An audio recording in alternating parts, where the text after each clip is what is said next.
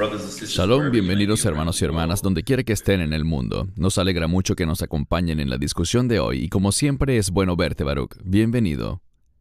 Shalom Cristian y bendiciones para ti y tu familia. Gracias.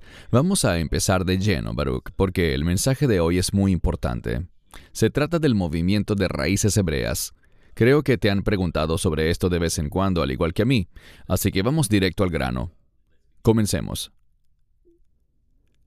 Bien, a modo introductorio, Raíces Hebreas es un movimiento religioso que comenzó en los años 1900, pero realmente tomó auge en la década de los 90. Aboga por la adhesión a la Torá, y la mayoría, aunque no todos, cree que Yeshua es el Mesías. La premisa del movimiento de raíces hebreas es la creencia de que la Iglesia se ha alejado mucho de las verdaderas enseñanzas y conceptos hebreos de la Biblia. Este movimiento sostiene que el cristianismo ha sido adoctrinado por la cultura y creencias de la filosofía griega y romana, y que en última instancia el cristianismo bíblico que se enseña hoy en día en las iglesias se ha corrompido. Los de raíces hebreas adoptan la doctrina de que la muerte de Cristo en la cruz no puso fin al pacto mosaico, sino que lo renovó.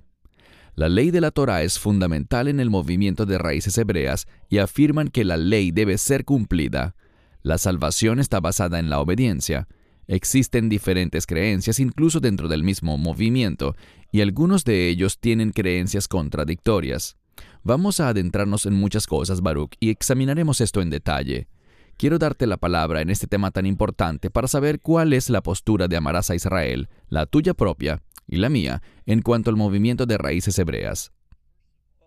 Bueno, en primer lugar, como en cualquier cosa, por lo general no hay ningún movimiento que sea incorrecto o problemático en un ciento por ciento. En este caso, gran parte del movimiento es problemático, pero quisiera preparar el terreno para esta discusión hablando del término raíces hebreas. Hace unos 30 o 35 años atrás, ese término se entendía de manera algo diferente a la definición que acabamos de escuchar. Y estoy de acuerdo en que esa es una muy buena definición para el día de hoy, a partir de los años 90. Pero cuando estábamos en los años 70 o principios de los 80, el movimiento de raíces hebreas era realmente una congregación bíblicamente sólida. Una congregación local mesiánica que amaba a Israel y pensaba que debíamos poner énfasis en el Antiguo Testamento porque se estaba ignorando en gran medida. Pero lo que ha sucedido hoy y esto es lo que yo resaltaría, es lo que Christian mencionó al final de esta definición, es decir, la creencia de que la ley debe ser cumplida. Algunos creen que es necesario para la salvación, otros que es para ser más agradables a Dios. Sea lo que sea, permítanme decir esto para que todos estemos muy claros. Amarás a Israel no forma parte del movimiento de raíces hebreas. No lo somos. En segundo lugar, lo que diría en cuanto a la ley es que hoy en día, sin un templo, no se puede cumplir la ley.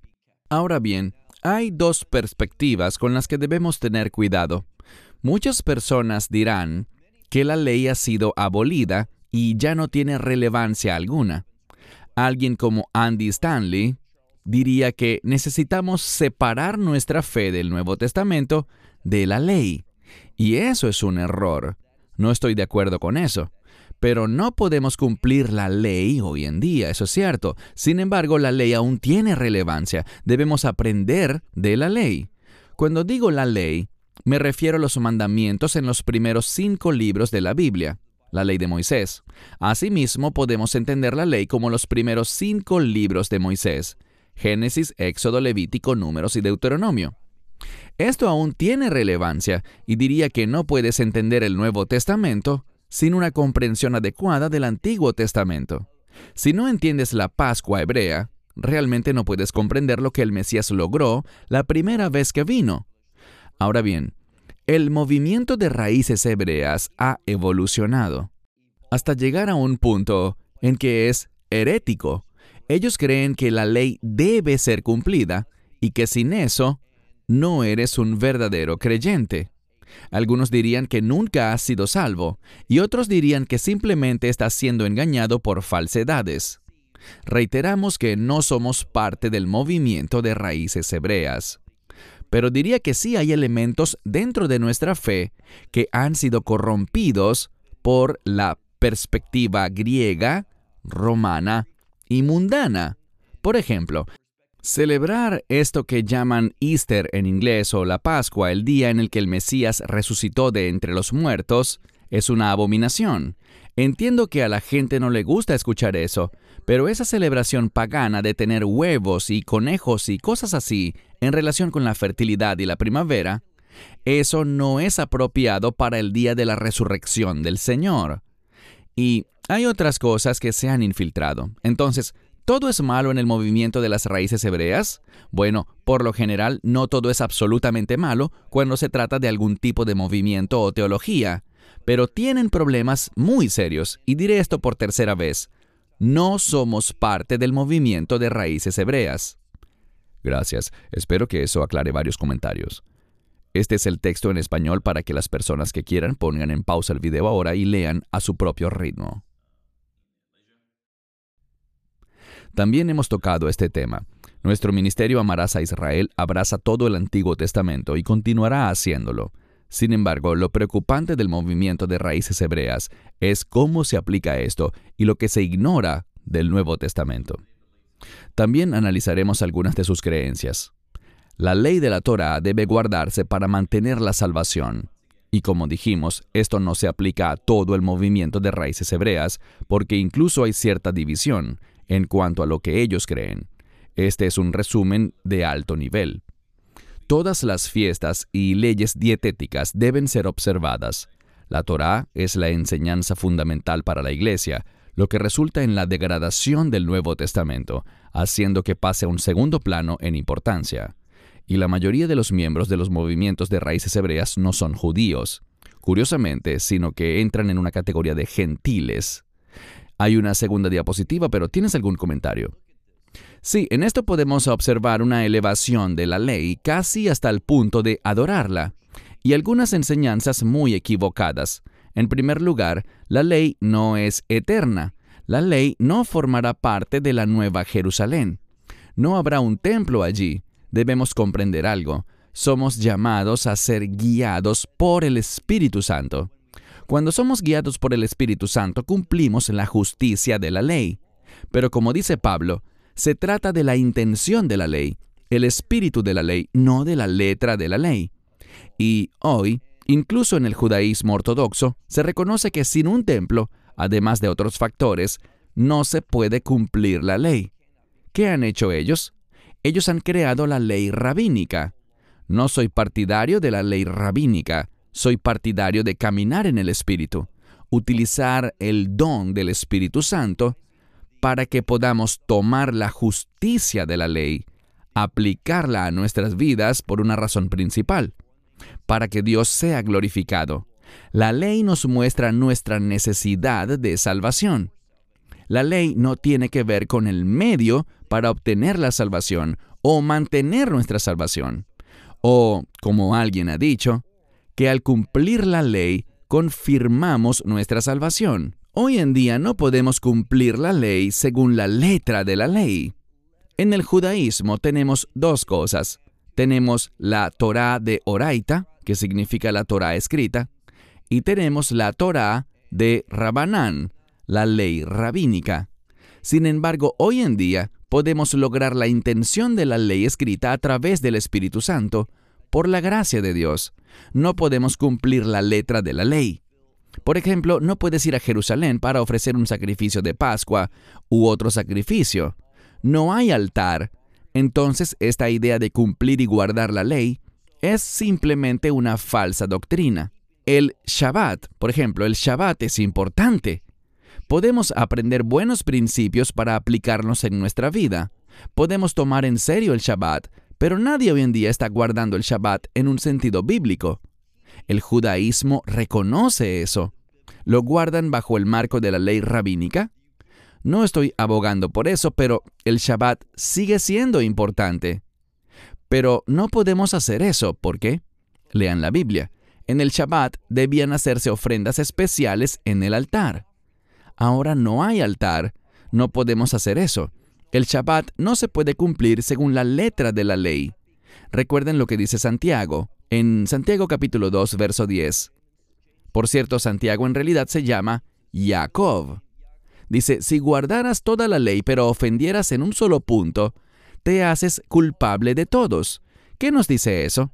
La ley no son unidades individuales, sino una unidad total.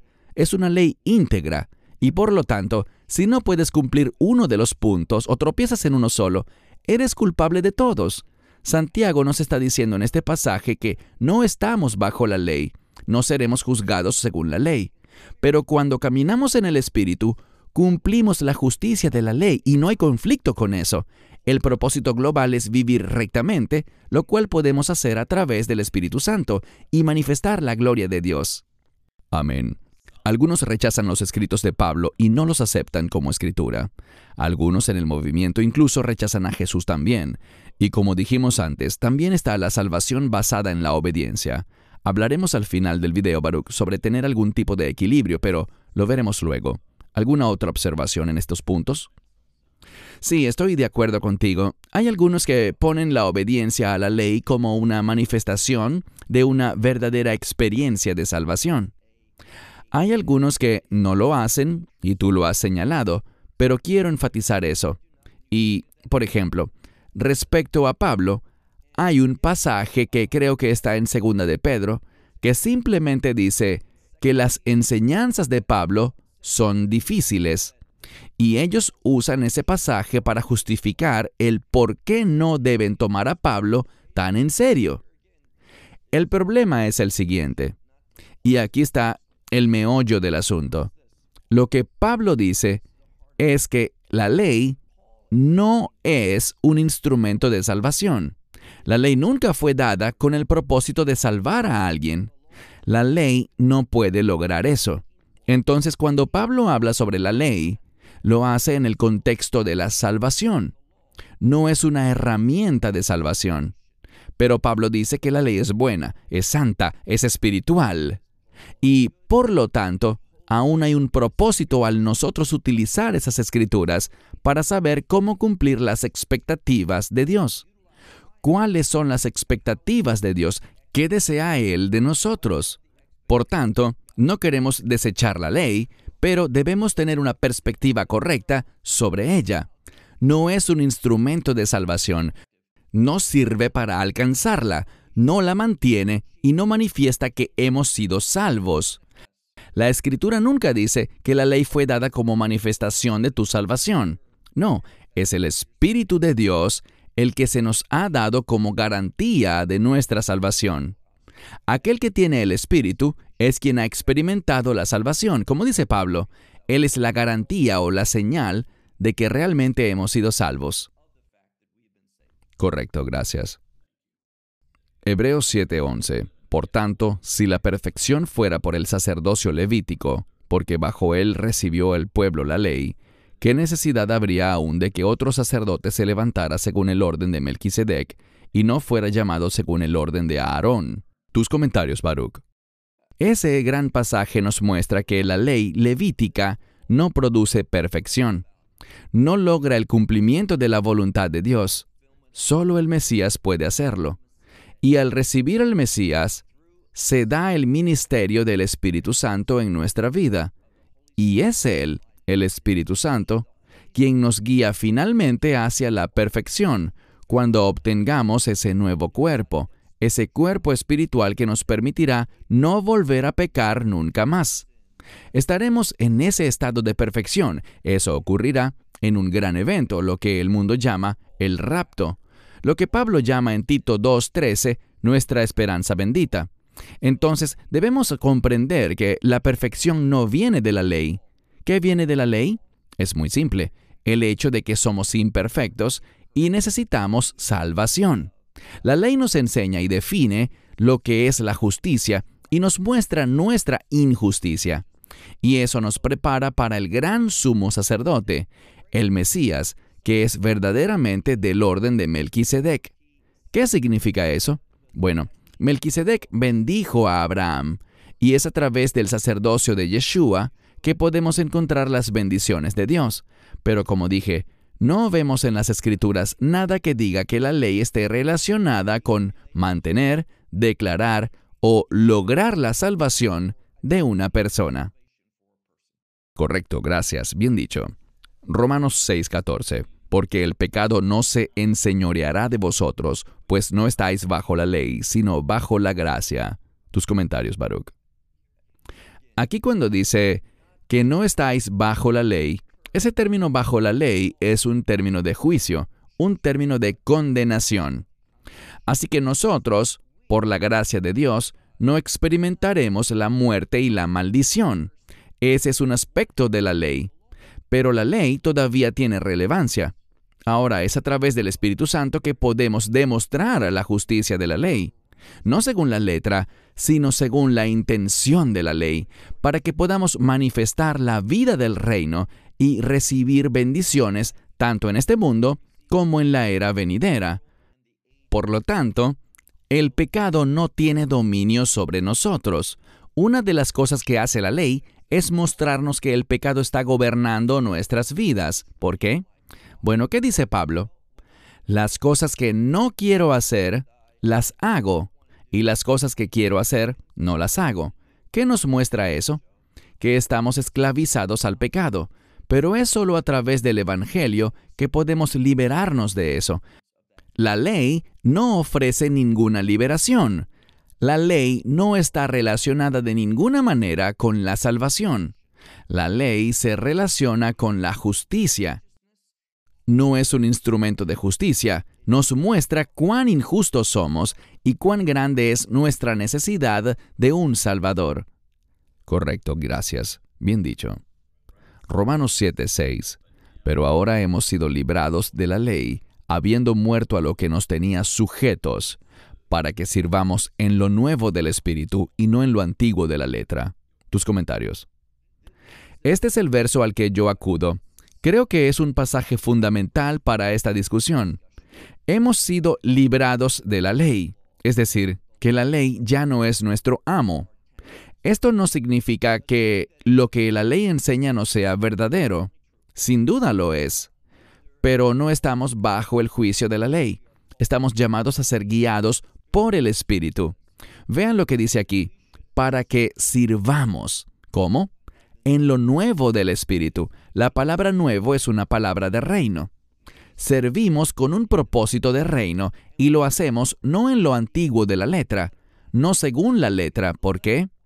Bueno, un buen ejemplo de esto está en el Sermón del Monte, que habla del mandamiento no matarás. Alguien dirá, yo nunca he matado a nadie, pero el espíritu de la ley, lo nuevo de la ley a través del Mesías, nos enseña que si odias a alguien, eres culpable. Lo mismo ocurre con no cometerás adulterio. Aunque no hayas cometido adulterio, ¿qué hay de tener pensamientos impuros, lujuria? Es algo muy distinto. Esa es la diferencia entre el espíritu de la ley y la letra de la ley. Entonces, si solo seguimos la letra de la ley, eso es inmadurez. Eso no es lo que Dios espera de los creyentes hoy en día. Hay que cumplir el espíritu, la intención de la ley. Entonces debemos comprender que el movimiento de raíces hebreas realmente disminuye las expectativas de Dios cuando hacen algo cercano a adorar la ley y dicen cosas sobre la ley que la Biblia no dice. Correcto. Gálatas 3, versos 25 al 28.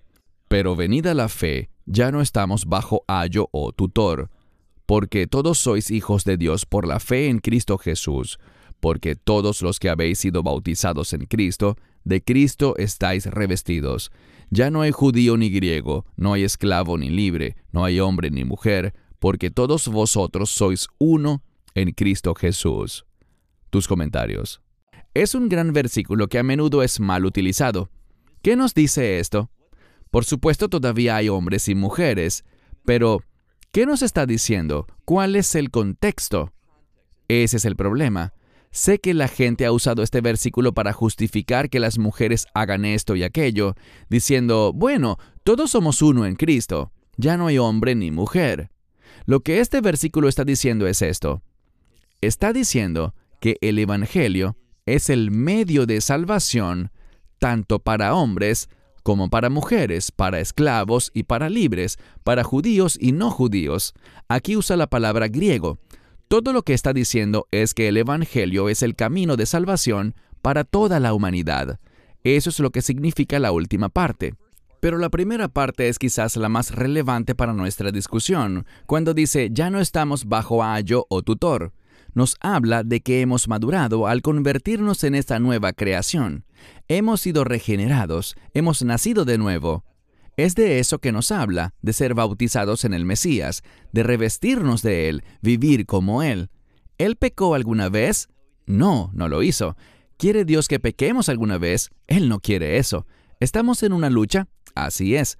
Pero nuestro llamado es a vivir como el Mesías vivió. Y aquí vemos que la Escritura habla una y otra vez sobre el Espíritu. Es con la guía del Espíritu que cumplimos la justicia de la ley, no simplemente según la letra, sino que somos más maduros, entendemos la intención y ¿cuál es nuestro objetivo? La manifestación de la gloria de Dios a través de nuestra vida. Esta es la verdad fundamental, no una perversión de la ley poniéndola por encima.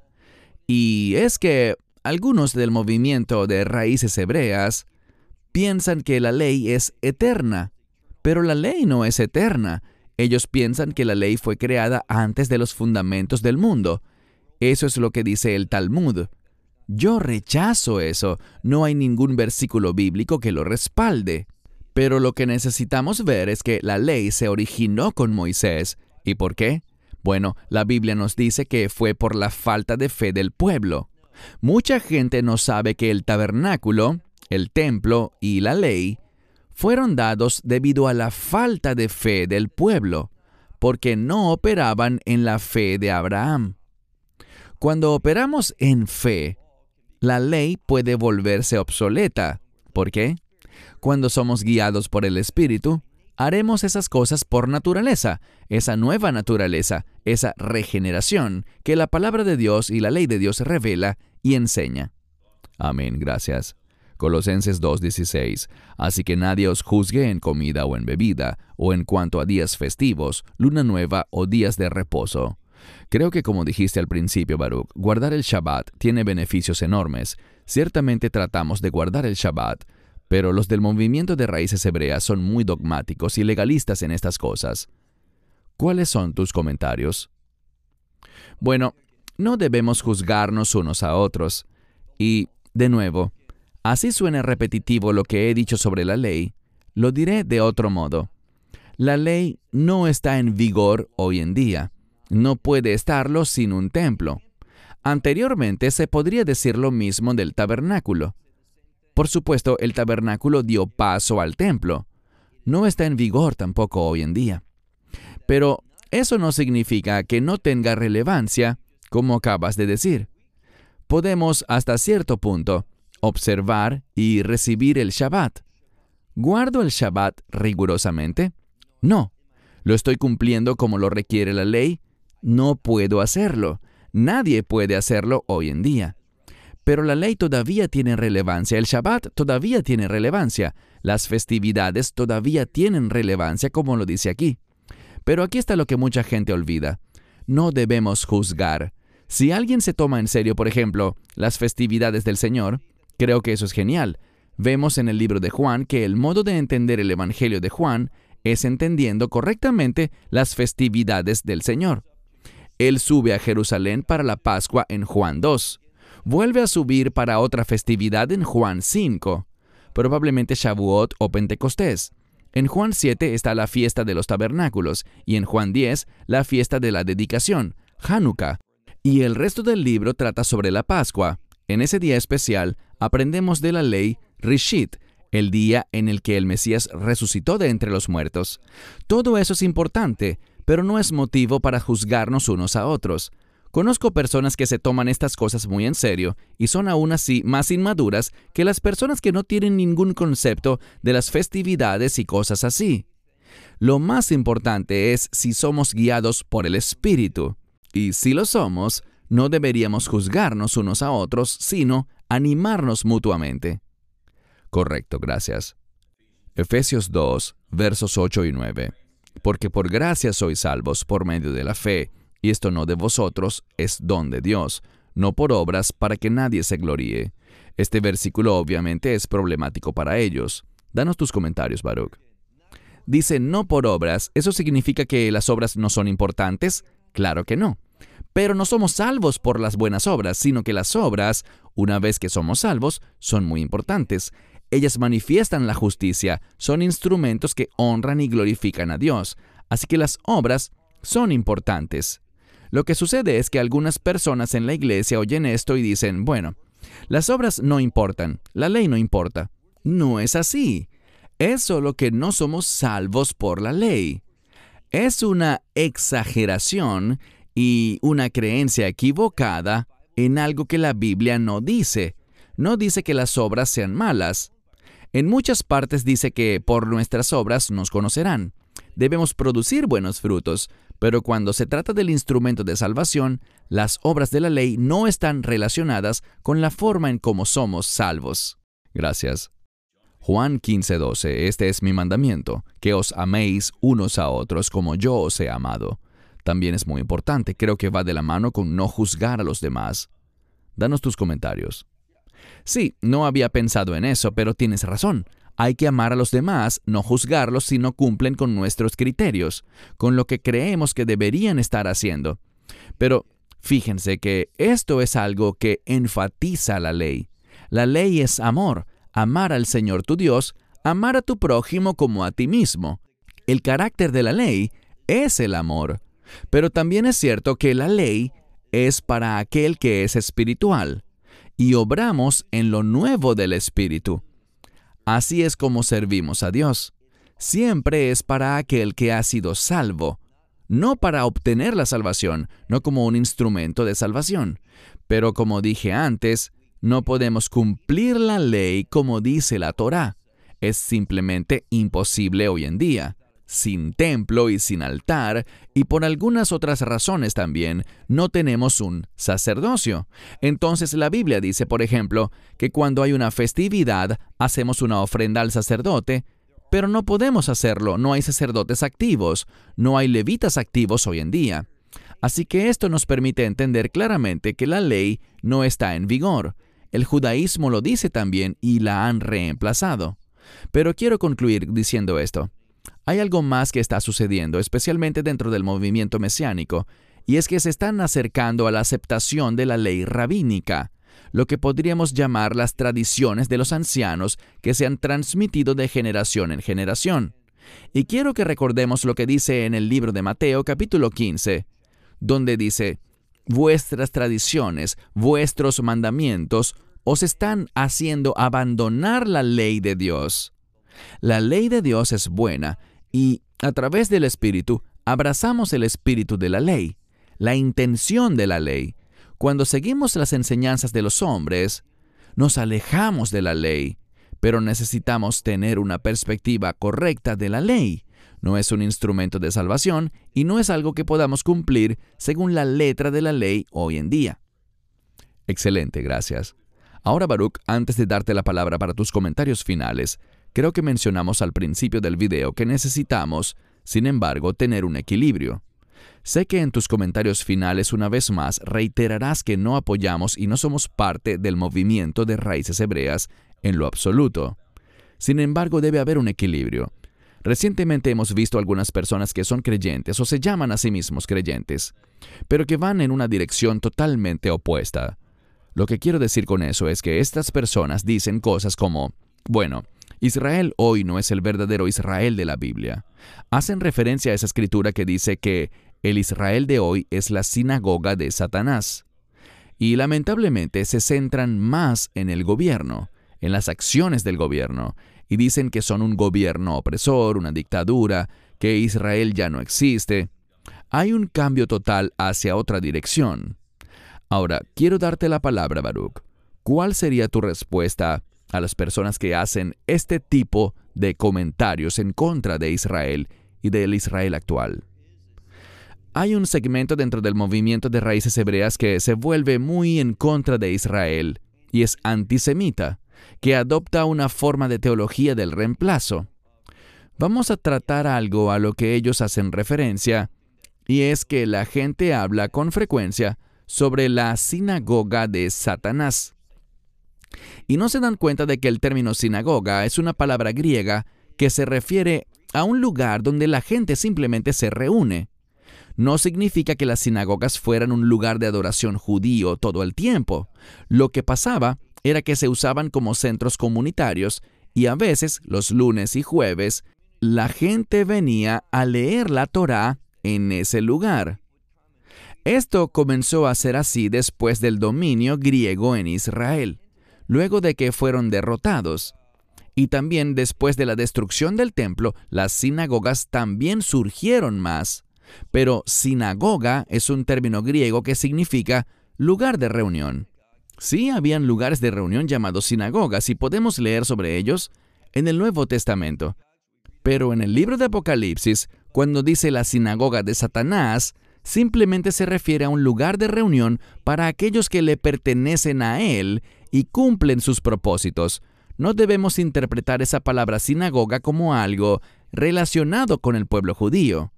Y, por cierto, hay un debate entre los eruditos sobre cuál fue la primera sinagoga de Israel, es decir, como lugar específicamente dedicado a la adoración. Los eruditos dicen que podría ser un sitio que se convirtió en una sinagoga en Masada o podría ser una ubicada en Galilea, en un lugar en los altos del Golán, llamado Gamla. Lo interesante es que esto sucedió después de la destrucción del templo. El asunto es que el término sinagoga se refiere a un lugar de reunión, no necesariamente refleja una casa de adoración judía. Sí, las sinagogas se utilizaban para eso, pero no estaban exclusivamente dedicadas a ello en un principio. Por lo tanto, debemos comprender el lenguaje y el uso de la palabra sinagoga en el libro de Apocalipsis. Simplemente se refiere a un lugar de reunión para aquellos que pertenecen a Satanás. No debemos verlo como algo relacionado de ninguna manera con Israel o con el pueblo judío. Ese es un gran problema que veo en la dirección que están tomando estas personas. Están usando inapropiadamente las escrituras. Correcto. Incluso algunas personas se refieren a que cualquier tipo de idolatría es muy malo, y eso es así, pero ellos lo hacen ver como que algunos cristianos están idolatrando a Israel, al Estado de Israel, y llaman a eso idolatría. Nosotros, por supuesto, sabemos que no hacemos eso, pero Israel tiene gran importancia, especialmente a medida que entramos en estos tiempos finales. ¿Quieres ahondar un poco en esto, Baruch? Solo algunos comentarios sobre su importancia y antes de cederte la palabra, la gente tiende a olvidar que Jesús vino a este mundo como judío, y todavía es judío. Es importante destacar que los 144.000 de los que se habla en el Apocalipsis son 12.000 de cada tribu de Israel. Israel es el reloj cronológico profético y es muy importante, pero ya dije suficiente. Danos tus comentarios, Baruch. Bueno, estoy de acuerdo con todo lo que acabas de decir. No debemos idolatrar ni postrarnos ante ningún gobierno. Nos postramos solo ante Dios. ¿Es el gobierno de Israel perfecto? No, ciertamente no es una dictadura. Vivo en Israel. He vivido en Israel por 22 años con mi familia. Aquí he experimentado mucha libertad. He recibido muchas bendiciones en este país. Estoy muy agradecido de tener la ciudadanía israelí. Estoy muy agradecido por el gobierno de Israel. Pero es obvio que no los idolatro ni los adoro. ¿Todo lo que hace el gobierno de Israel es correcto? Bueno, no. Ha habido diferentes gobiernos en el tiempo. Algunas de las decisiones me gustan, otras no. Creo que eso es cierto para cualquier país. Pero lo que debemos afirmar es esto. La tierra de Israel tiene importancia. La Biblia habla de eso. Dios no ha terminado con la tierra de Israel. Está intrínsecamente conectada a sus propósitos, planes y también a los propósitos de su reino. Lo mismo ocurre con el pueblo judío. Y lo que hoy vemos, sin duda, es que Dios está llevando al pueblo de vuelta a la tierra. Yo soy un ejemplo de eso, así como muchos otros. Dios está trayendo al pueblo de vuelta a la tierra de Israel tal como Él dijo que lo haría. Me sorprende que tantas personas estén confundidas acerca de Israel y sean totalmente contrarias a Israel y no vean que Dios está cumpliendo su palabra en el restablecimiento de esta nación. Así que es importante apoyar el establecimiento de Israel en estos tiempos modernos. Y por cierto, ayer, el día anterior a esta grabación, fue el 75 aniversario de Israel como nación moderna. Estoy extremadamente agradecido por eso. Estoy agradecido de ser ciudadano de Israel. Pero lo que quiero decir es que Dios está moviendo su mano y atrayendo la atención a Israel, que siendo un país pequeño, llena los periódicos. El mundo, la Unión Europea, las Naciones Unidas están muy en contra de Israel. ¿Por qué? Eso simplemente nos revela cómo este mundo se está volviendo en contra de los propósitos de Dios. Concluiré con esto. Hay una relación estrecha entre la voluntad de Dios y la nación de Israel, y el pueblo de Israel, el pueblo judío.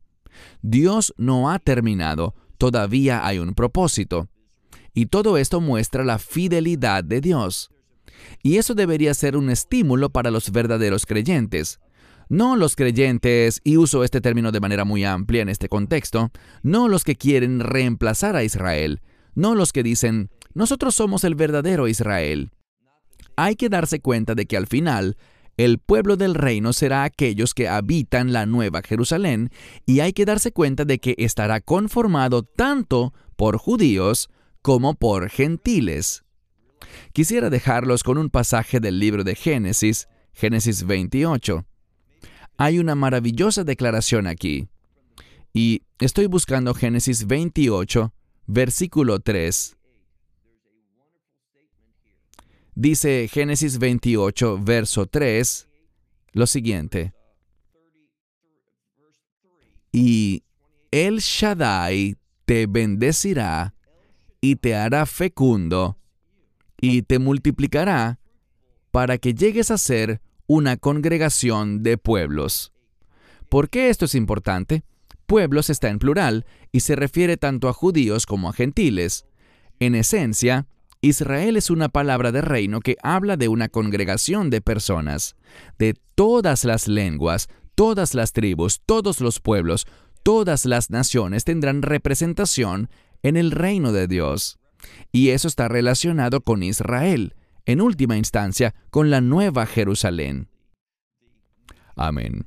Una pregunta final antes de pedirte tus comentarios finales, Baruch. Vemos que en Génesis Dios habló a Abraham y dijo, Bendeciré a los que te bendigan y maldeciré a los que te maldigan. ¿Es eso aún relevante hoy para la tierra de Israel y los judíos? Absolutamente. Eso sigue siendo relevante hoy en día. Ahora bien, bendecir no significa que estés de acuerdo con todo lo que sucede aquí. Eso sería ridículo. Pero bendecir a Israel es estar de acuerdo con los propósitos de Dios para esta tierra. Bendecir a Israel implica ayudar al pueblo a regresar a la tierra. Incluso por la guerra que está ocurriendo en Ucrania, esa necesidad es más urgente. Hay muchas formas en las que puedes bendecir a Israel. Hay muchos ministerios maravillosos que son humanitarios y que ayudan a las personas aquí en la tierra. Nosotros no hacemos eso, somos un ministerio de enseñanza, pero hay varios que están haciendo un gran trabajo y te permiten participar en eso para bendecir a Israel. Dios no es injusto. Él es justo y no olvida todas las buenas obras que has hecho en su nombre y con este propósito. Y creo que la segunda parte de este versículo te hace reflexionar. Y maldeciré a los que te maldigan. Esa es una advertencia real. Espero que la gente tome nota de eso, que lo tome en serio también. Cuando Dios dice maldeciré a los que te maldigan, definitivamente deberíamos prestar atención. Baruch, ahora te cedo la palabra para tus comentarios finales. Permítanme recordarles que amarás a Israel no es parte del movimiento de raíces hebreas. Creemos que gran parte de ese movimiento no se basa en las escrituras, y no estamos de acuerdo con su teología. Pero eso no significa que la ley no tenga relevancia hoy en día. ¿Estamos bajo la ley? No, no estamos bajo el juicio de la ley. La ley está en vigor hoy en día. La ley no se puede cumplir sin un templo, pero la ley todavía tiene relevancia. Podemos aprender de ella y a través del Espíritu podemos aplicar la ley, no según la letra, sino en lo nuevo del Espíritu. Podemos aplicar la palabra de la ley a nuestra vida. ¿Con qué propósito? Para que podamos vivir rectamente y glorificar a Dios. La ley aún tiene importancia para los creyentes, pero gran parte de lo que el movimiento de raíces hebreas defiende y enseña, las creencias que ellos tienen, no están respaldadas por la palabra de Dios. La ley no es un instrumento de salvación, ni la ley declara quién está salvo y quién no lo está. La ley tampoco mantiene nuestra salvación. Entonces, ¿en quién ponemos el énfasis? Ponemos el énfasis en el Espíritu. Me gustaría volver a lo que dice el libro de Génesis como principio fundamental para nosotros. Sabemos que en el principio, este mundo estaba vacío, sin forma y desordenado, lo que significa que inicialmente no reflejaba el orden de Dios y por lo tanto no reflejaba su carácter ni su gloria. Pero la escritura dice que el Espíritu de Dios se movía sobre las aguas. A través del Espíritu y lo que Dios habló, es decir, a través del Espíritu y de su palabra, las cosas pueden volverse buenas, es decir, pueden cumplir la voluntad de Dios. Y queremos hacer eso a través del Espíritu y de su palabra. Pero si ignoramos al Espíritu, o si creemos que hoy estamos bajo la ley, que la ley está en vigor sin un templo, Dios sabía lo que hacía al no haber un templo actualmente. 40 años después de la muerte, sepultura y resurrección, el templo fue destruido y no se ha vuelto a construir. El próximo templo que se construirá será para el anticristo y no para el pueblo de Dios. En última instancia, vemos que la ley no volverá a estar en pleno vigor hasta que se establezca el reino milenial. Y por eso dice, Ki mitzion Torah udvar Adonai mi Jerusalem, porque la ley saldrá de Sión, una palabra de reino, y la palabra del Señor de Jerusalén. ¿Cuándo? En el reino milenial. Así que quiero decir con mucha firmeza que la ley no está en vigor hoy en día. Podemos utilizarla siendo guiados por el Espíritu, pero no estamos bajo la ley. Bueno, gracias Baruch, no tengo nada más que añadir. Te agradezco por aclarar la posición del ministerio Amarás a Israel.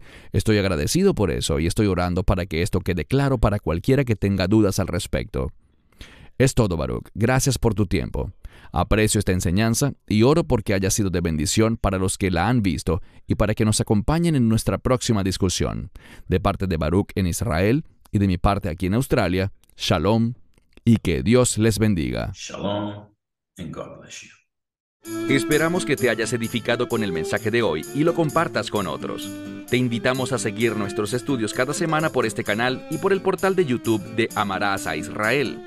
También puedes descargar nuestra aplicación móvil gratuita Mi Estudio Bíblico. Finalmente, para obtener más información sobre nosotros, visita nuestra web amarasaisrael.org, donde encontrarás otras conferencias de Baruch en audio, video y texto. Hasta el próximo programa. Que el Señor te bendiga en Yeshua Hamashiach, Jesús el Mesías, mientras caminas con Él. Shalom desde Israel.